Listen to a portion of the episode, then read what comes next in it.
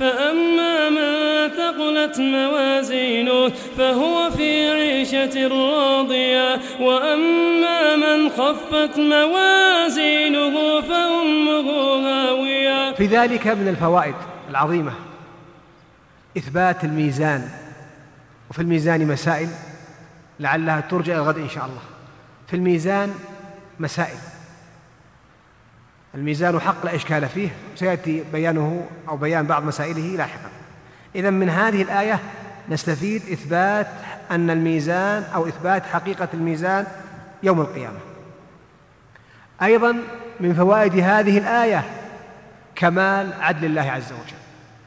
فلو شاء الله لحاسب الناس دون ميزان دون صراط دون استنطاق الجوارح كشاهد فالله لا يظلم مثقال ذرة. ولكن من كمال عدل الله أنه يقطع حجة كل من احتج.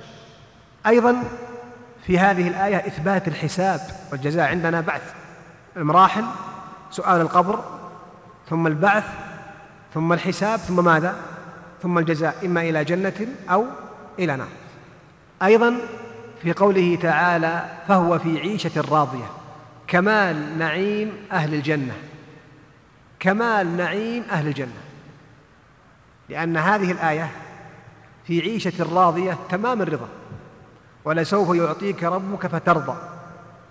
رضي الله عنهم ورضوا عنه. نعيم أهل الجنة يرضون ويرضون وأعظم نعيم أهل الجنة ما هو؟ رؤية الله عز وجل.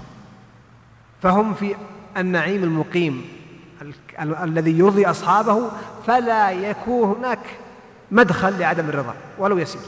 ثانيا نعيم مقيم دائم لا يزول لا يحول. من فوائد هذه الآية أن الجزاء من جنس العمل. من أحسن أحسن إليه. ومن أساء فلا يجني جان إلا على نفسه. إن أحسنتم أحسنتم لأنفسكم وإن أسأتم فلها.